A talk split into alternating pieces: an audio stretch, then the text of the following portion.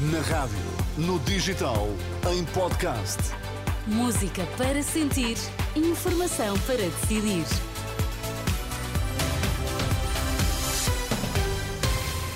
Notícias para ouvir agora na Renascença. Vamos saber quais os títulos em destaque? Chega diz que só dará apoio a um governo de direita se fizer parte dele. Depressão Carlota traz chuva e vento a partir de quinta-feira, mas hoje dá os primeiros sinais de mudança de tempo. Viabilização ou não de um governo da Aliança Democrática com a iniciativa liberal foi um dos temas mais fortes no debate entre André Ventura e Rui Rocha. Com o líder dos liberais a pedir ao líder do Chega que clarifique se vai apoiar um governo de direita do qual não faça parte ou se abre a porta à manutenção do PS no poder. Não sendo a iniciativa liberal a ganhar as eleições, a única solução é trazer o PSD para as transformações necessárias no país, nomeadamente baixa de impostos, crescimento económico, acesso à saúde, acesso à habitação.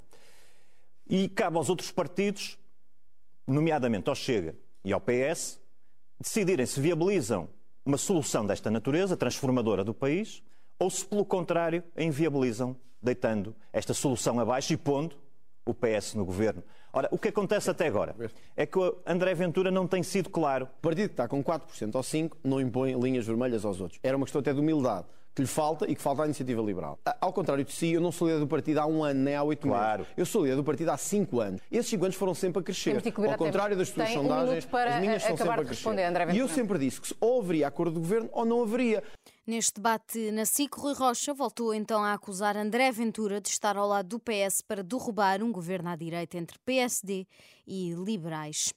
Está confirmado o debate das rádios, que vai juntar os líderes de todos os partidos com assento parlamentar. Vai ser o último da campanha no próximo dia 26, às 10 da manhã, com transmissão em simultâneo na Renascença, TSF, Observador e Antena 1.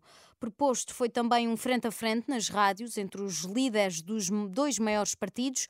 Luís Montenegro aceitou, mas Pedro Nuno Santos recusou este segundo debate, que fica assim sem efeito. O interrogatório ao ex-presidente da Câmara do Funchal, Pedro Calado, um dos três detidos no âmbito do processo que investiga suspeitas de corrupção na Madeira, continua esta quarta-feira no Campos de Justiça em Lisboa. Já foram ouvidos no Tribunal de Instrução Criminal Avelinho Farinha e também Custódio Correia. Depois dos interrogatórios estarem concluídos, serão conhecidas as medidas de coação. A depressão Carlota traz chuva e vento a partir de quinta-feira. Só três distritos, Porto Alegre, Santarém e Évora, é que não vão estar sob uh, aviso amarelo da meteorologia. De resto, os primeiros sinais da mudança de tempo devem começar a sentir-se já esta quarta-feira.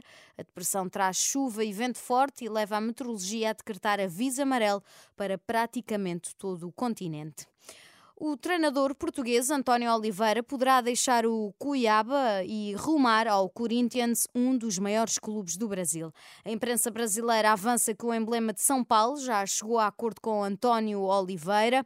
O técnico português tem contrato com o Cuiaba até ao final de 2024 o Corinthians terá de pagar uma indenização a rondar os 200 mil euros para levar António Oliveira, que será o sucessor de Mano Menezes. A notícia poderá ser oficializada nas próximas horas.